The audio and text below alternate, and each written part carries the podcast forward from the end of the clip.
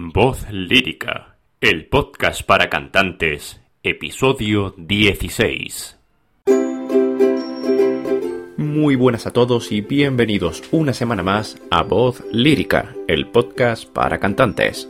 Aquí encontrarás información útil sobre hábitos para cantantes, ejercicio físico, remedios para la voz, productividad para cantantes, mentalidad, interpretación, vocalización y muchas cosas más que lleven tu desarrollo artístico y tu canto al siguiente nivel. Así que si eres cantante o quieres serlo, este es tu podcast. Muy buenas a todos y bienvenidos a Voz Lírica. Yo soy Andrés Merino, soy barítono y en el episodio de hoy vamos a continuar la misma tónica de los episodios de esta nueva temporada en las que os voy contando cosas eh, a raíz o en función de las cosas que me van pasando a mí como cantante. Después de la semana pasada tuve un concierto muy importante con la Real Orquesta Sinfónica de Sevilla, en el que era un concierto yo solo con ellos, eh, haciendo un recital, por así decirlo, de arias de ópera, arias de Mozart sobre todo, Donizetti y mm, romances de zarzuela. Para este concierto, pues la verdad es que suponía un, un reto muy grande, una, bueno, pues una presión incluso, un una ilusión muy grande hacia este concierto, hacia hacer las cosas bien, hacia no tener fallo, hacer un concierto perfecto y para ello, pues yo intenté, he tratado de prepararme lo mejor posible y sobre todo tener mi voz al mejor nivel posible para este concierto. Y por ello hoy lo que quiero contaros es qué hago yo cuando se acerca la fecha de un concierto, con los ensayos previos, etc.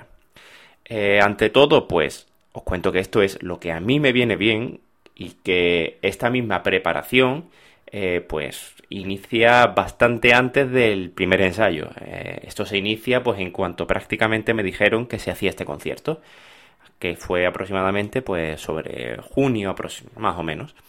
En junio yo ya teníamos claro más o menos cuál iba a ser el repertorio que se iba a hacer.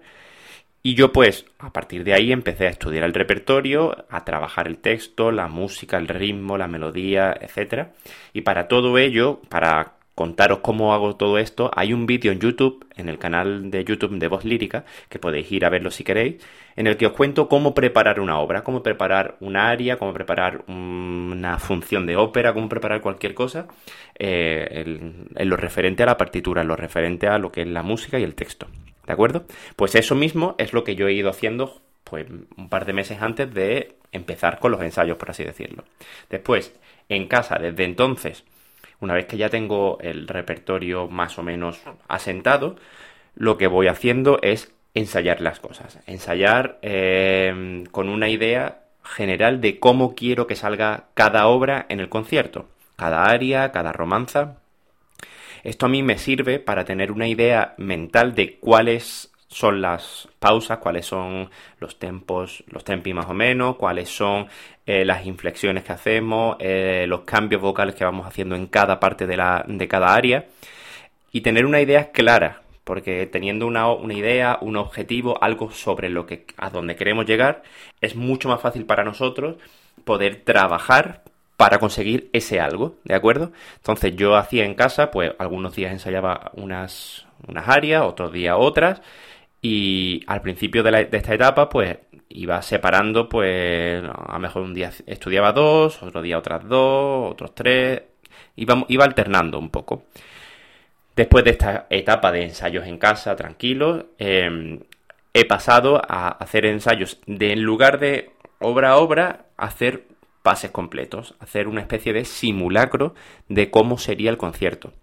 Y esto para mí es algo bastante importante porque cuando tú eh, tienes que cantar un aria o una romanza por separado, no lo haces igual que si tienes un background, es decir, si tienes que haber estado cantando antes otras cinco o seis arias antes, y además es importante hacerlo en el orden que lo vas a hacer en el concierto, para tener las sensaciones más parecidas a cómo va a ser en el concierto. Aunque después, obviamente, mil cosas pueden cambiar, la acústica, las sensaciones, etcétera, todo puede cambiar.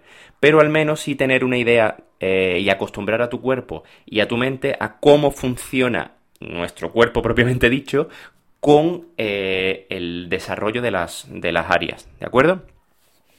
Después de todo esto, o paralelo a todo esto, eh, una semana antes aproximadamente de empezar los ensayos, es decir, de empezar el primer ensayo, quizá una semana antes no, rectifico, un par de días antes de empezar los ensayos, yo inicio una especie de, eh, vamos a llamarlo, desintoxicación, aunque no es así y es una palabra demasiado exagerada para lo que voy a contar. Lo que hago, por ejemplo, es, yo sufro mucho de mm, reflujo, eh, porque la, por la alimentación, etcétera. Entonces, semana, cuando poco antes de empezar los ensayos, lo que hago es intentar eliminar todos los alimentos, todas las mm, cosas que voy haciendo que me puedan producir ese reflujo. Es decir, a mí eh, el café me afecta mucho. Yo tomo café habitualmente, pero sé que me afecta negativamente eh, en según qué épocas. Entonces, para evitar sustos, para evitar problemas, lo que hago es quitar todo el café una semana, semana y poco antes del concierto o poco antes de empezar los ensayos para así em, pues evitar que pueda haber problemas por eso. Igual que hablo del café, hablo del chocolate o hablo de una de las de mis mayores adicciones que es las chucherías, el azúcar, eh, el azúcar refinado. ¿De acuerdo? Paralelamente a esto, con esta eliminación de cosas que yo sé que a mí me pueden influir negativamente, que no siempre lo hacen, pero puede hacerlo. Paralelamente a esto, yo lo que hago es incluir en la alimentación, en esos días especialmente, más verde, es decir, más ensalada, más verdura, más eh, hortaliza y también eh, un poco más de fruta y subir un poco el consumo de proteína. Em, más que nada porque cuando elimino un poco eh, toda la, todo el azúcar, todo el hidrato que voy tomando añadido, Em, suelo tener déficit de, energía. Y el tomar la proteína sí me ayuda a mí tanto a suplir ese déficit como a sentirme eh, más saciado, porque cuando tomas proteína, la proteína eh, es bastante saciante, ¿de acuerdo? Cuando hablo de proteína, hablo tanto de carne como pescado, como, em, bueno, embutido, aunque sea procesado, pero bueno, embutido, etcétera, ¿de acuerdo? Eso lo que hago, eh, pues una semana y poco antes del concierto, unos días antes de empezar con el primer ensayo. Y después, algo en lo que hago mucho hincapié en los días eh, de ensayos, cuando ya estoy en, pleno, en plenos ensayos, es asegurarme, dormir las 8 horas siempre, esos días. 8 horas mínimo, si pueden ser 9, 10, mejor. Pero para mí yo he descubierto que el dormir adecuadamente me hace un efecto muy positivo en la voz, ¿de acuerdo? Entonces, dormir esas horas, en, sobre todo en esos días en los que voy a hacer un uso más intensivo de la voz, evitar, como he contado antes, todo lo que me pueda producir reflujo y además, por supuesto, aumentar significativamente la hidratación. ¿Vale? Ya sabemos, ya he comentado muchas veces que la hidratación es vital para nuestras cuerdas. Eh, la mucosa que recubre nuestras cuerdas vocales eh, va a funcionar mucho mejor si tiene una hidratación mayor. Entonces, si vamos a hacer un uso más intensivo de nuestra voz, lo que es más importante es que hagamos un aumento en nuestra hidratación. Y hablo de hidratación tanto beber agua como líquidos en general, como por las noches, por ejemplo, o cuando a cada uno le venga bien, eh, utilizar nebulizadores. Nebulizadores son eh, aparatos que transforman el agua en vapor de agua que si nos lo ponemos directamente en, nuestra, en nuestros orificios nasales y bucales, eh, nos llega ese, ese vapor de agua directo a las cuerdas y las hidrata también directamente. ¿De acuerdo? Porque es como ya he comentado creo que en otros podcasts, en otros capítulos, sobre todo la alimentación y la hidratación, cuando tú bebes agua, ese agua no pasa directamente a las cuerdas vocales, no toca las cuerdas vocales, ¿de acuerdo? Pasa por un conducto diferente. Entonces, para hidratar se tardan entre 2 y 3, 2 y 3 horas, 2, horas y media aproximadamente, en que haya una hidratación también de las cuerdas vocales. Cuando utilizamos los nebulizadores, esa hidratación va directamente hacia las cuerdas, ¿de acuerdo? Y hasta aquí sería qué es lo que yo hago para preparar el concierto o para intentar que las cosas que dependen de mí estén lo más controladas posible, ¿de acuerdo? Y esto es muy importante que lo hagáis individualmente. Yo os he contado lo que para mí es más importante y lo que para mí es más vital. Es más vital como la canción de... Bueno, eh, lo que para mí es necesario. Pero todos deberíamos conocernos y saber qué cosas nos influyen, qué cosas nos afectan más o menos, ¿de acuerdo? Esto es un trabajo de introspección, de conocerse bien y de saber cómo podemos mejorar nuestra voz eh, a través de la alimentación, a través del descanso, a través del deporte. En estos días, por ejemplo, em, hubiese continuado con mi, con mi rutina de, entrenamiento, pero por los motivos de tener que estar ensayando, de no disponer de las mismas horas de las que disponía habitualmente, de hacer otros proyectos, otras cosas, no he tenido el mismo tiempo para entrenar. Entonces, em, lo que me he limitado es a intentar tener mi cuerpo activo sobre todo, hacer un, buen trabajo de movilización en nuestro cuerpo y a mantenerme eso activo, hacer los 8 o 10 mil pasos mínimo diarios y a mantener una actitud focalizada y activa hacia el, trabajo que, iba a desempeñar, que en este caso era este concierto. Como os cuento, el concierto fue muy bien. Em, y, ahora voy a hacer un pequeño paréntesis y me voy a sincerar ya que este, este podcast a mí me sirve un poco para también soltar un poco mis pensamientos. Eh, cada vez que hacemos un concierto, cada vez que hacemos un recital, una audición misma, los cantantes tendemos a quedarnos sobre todo con lo malo en lugar de fijarnos en todo lo bueno que hayamos podido hacer. Y me explico. Eh, y voy a poner ejemplo y voy a sincerarme completamente. Eh, de todas las áreas que tuve, yo me sentí muy contento, muy cómodo, todo fluyó mucho. el resultado final, en la mayoría de ellas, fue tal y como yo esperaba que fuera, a grandes rasgos, siempre en las cosas del directo siempre pasan cosas, pero bueno, em, muy muy contento en general, pero hubo un área en la que no me sentí tan cómodo, en la que no estuve tan a gusto como suele estar habitualmente. Y bueno, pues eh, analizar las causas de por qué fue, pues sí, pues seguramente los nervios influyeron, em, era un área rápida, coger las respiraciones mm, seguramente influyó negativamente, y pude acabarla, obviamente, hice el área, tal, pero no me sentí tan bien como venía acostumbrándome, ¿de acuerdo? Tal en los ensayos con orquesta o los ensayos a piano o en cualquier ensayo que había hecho en casa, ¿vale? En el día del concierto, pues no salió tan bien. ¿Qué pasa con esto? ¿Vamos a considerar que ha sido un mal concierto por un momento en concreto? Pues la respuesta es que no, que no debería ser. Obviamente los cantantes, yo terminé el concierto y todo el mundo me hablaba con todo el mundo, mucha gente me felicitaba, etcétera. Pero yo en mi mente, daba las gracias por supuesto, pero en mi mente estaba siempre pensando en ese momento, ese punto negro que había en todo el, en todo el concierto.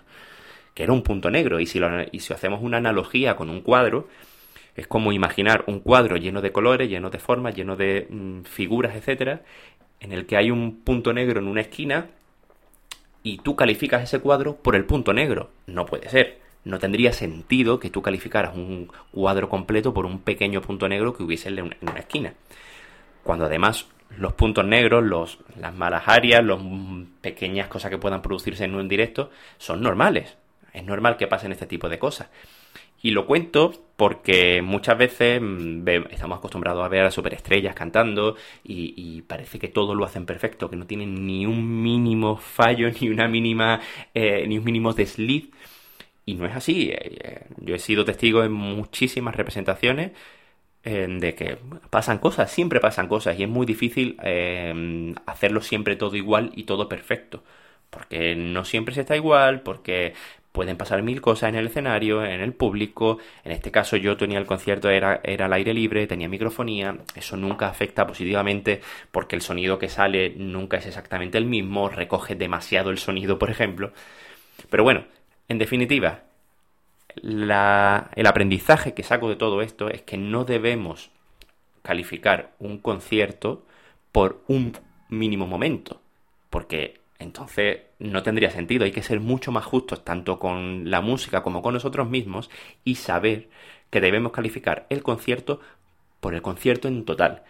Y la realidad, la grandísima realidad es que me siento muy orgulloso de haber hecho un concierto así, de haber, de haber colaborado con la ROS, con la Real Orquesta Sinfónica de Sevilla, que es una de las orquestas más importantes de España, las más importantes de Andalucía, eh, que contaran conmigo para un recital así, y por lo cual me siento tremendamente orgulloso y tremendamente contento. Tampoco voy a decir, oh, qué bueno soy por haber hecho esto. No, no, por supuesto que no. Hay muchas cosas que había que mejorarlas, por supuesto. Yo no, no, no considero que, que nunca vaya a hacer un trabajo perfecto porque siempre se pueden sacar más puntas, siempre se puede mejorar alguna cosa, siempre se puede ir un paso más allá. Pero la verdad es que me siento contento, me siento cómodo y quería aprovechar, sacar este análisis del concierto para contarlo a vosotros y para que también os sirva, para que nunca cuando terminéis un concierto frageléis por, un, por una cosa. Y si el concierto ha sido un mal concierto, porque puede pasar también que tengamos malos conciertos, recordad que los malos conciertos los tienen los que se suben al escenario. La gente que está abajo, la gente que ve el concierto, no está subida, por lo tanto, nunca puede tener esos fallos. Nosotros corremos ese gran riesgo de exponernos, y más como cantante y más como solista, de exponer nuestro cuerpo, de exponer, nuestra mente, de exponer nuestra alma prácticamente al público cuando hacemos un concierto así. Por lo tanto, no califiquemos un concierto solo por un momento. ¿De acuerdo? Espero que como otro día más esto os sirva, esto os ayude y si no, al menos que os entretenga. Y muchísimas gracias por escucharme, muchísimas gracias por el feedback eh, por estos últimos episodios de esta nueva temporada, que son muy diferentes, que son yo abriéndome, yo contándoos cosas, con fallos, con momentos en los que me puedo trabar, por supuesto. Em, pero, pero bueno, esto también hace que mm, tenga mucha más naturalidad, mucha más cercanía y que además facilita que haya más capítulos. Em, seguiré, por supuesto, intentando traer capítulos sobre cosas que me vayan pasando, aprendizajes que vaya sacando y cosas que a mí me hayan influido y que crea que os pueden influir a vosotros y que os puedan ayudar. Recordad, cuidad vuestras voces líricas y nos escuchamos en el próximo episodio. Adiós.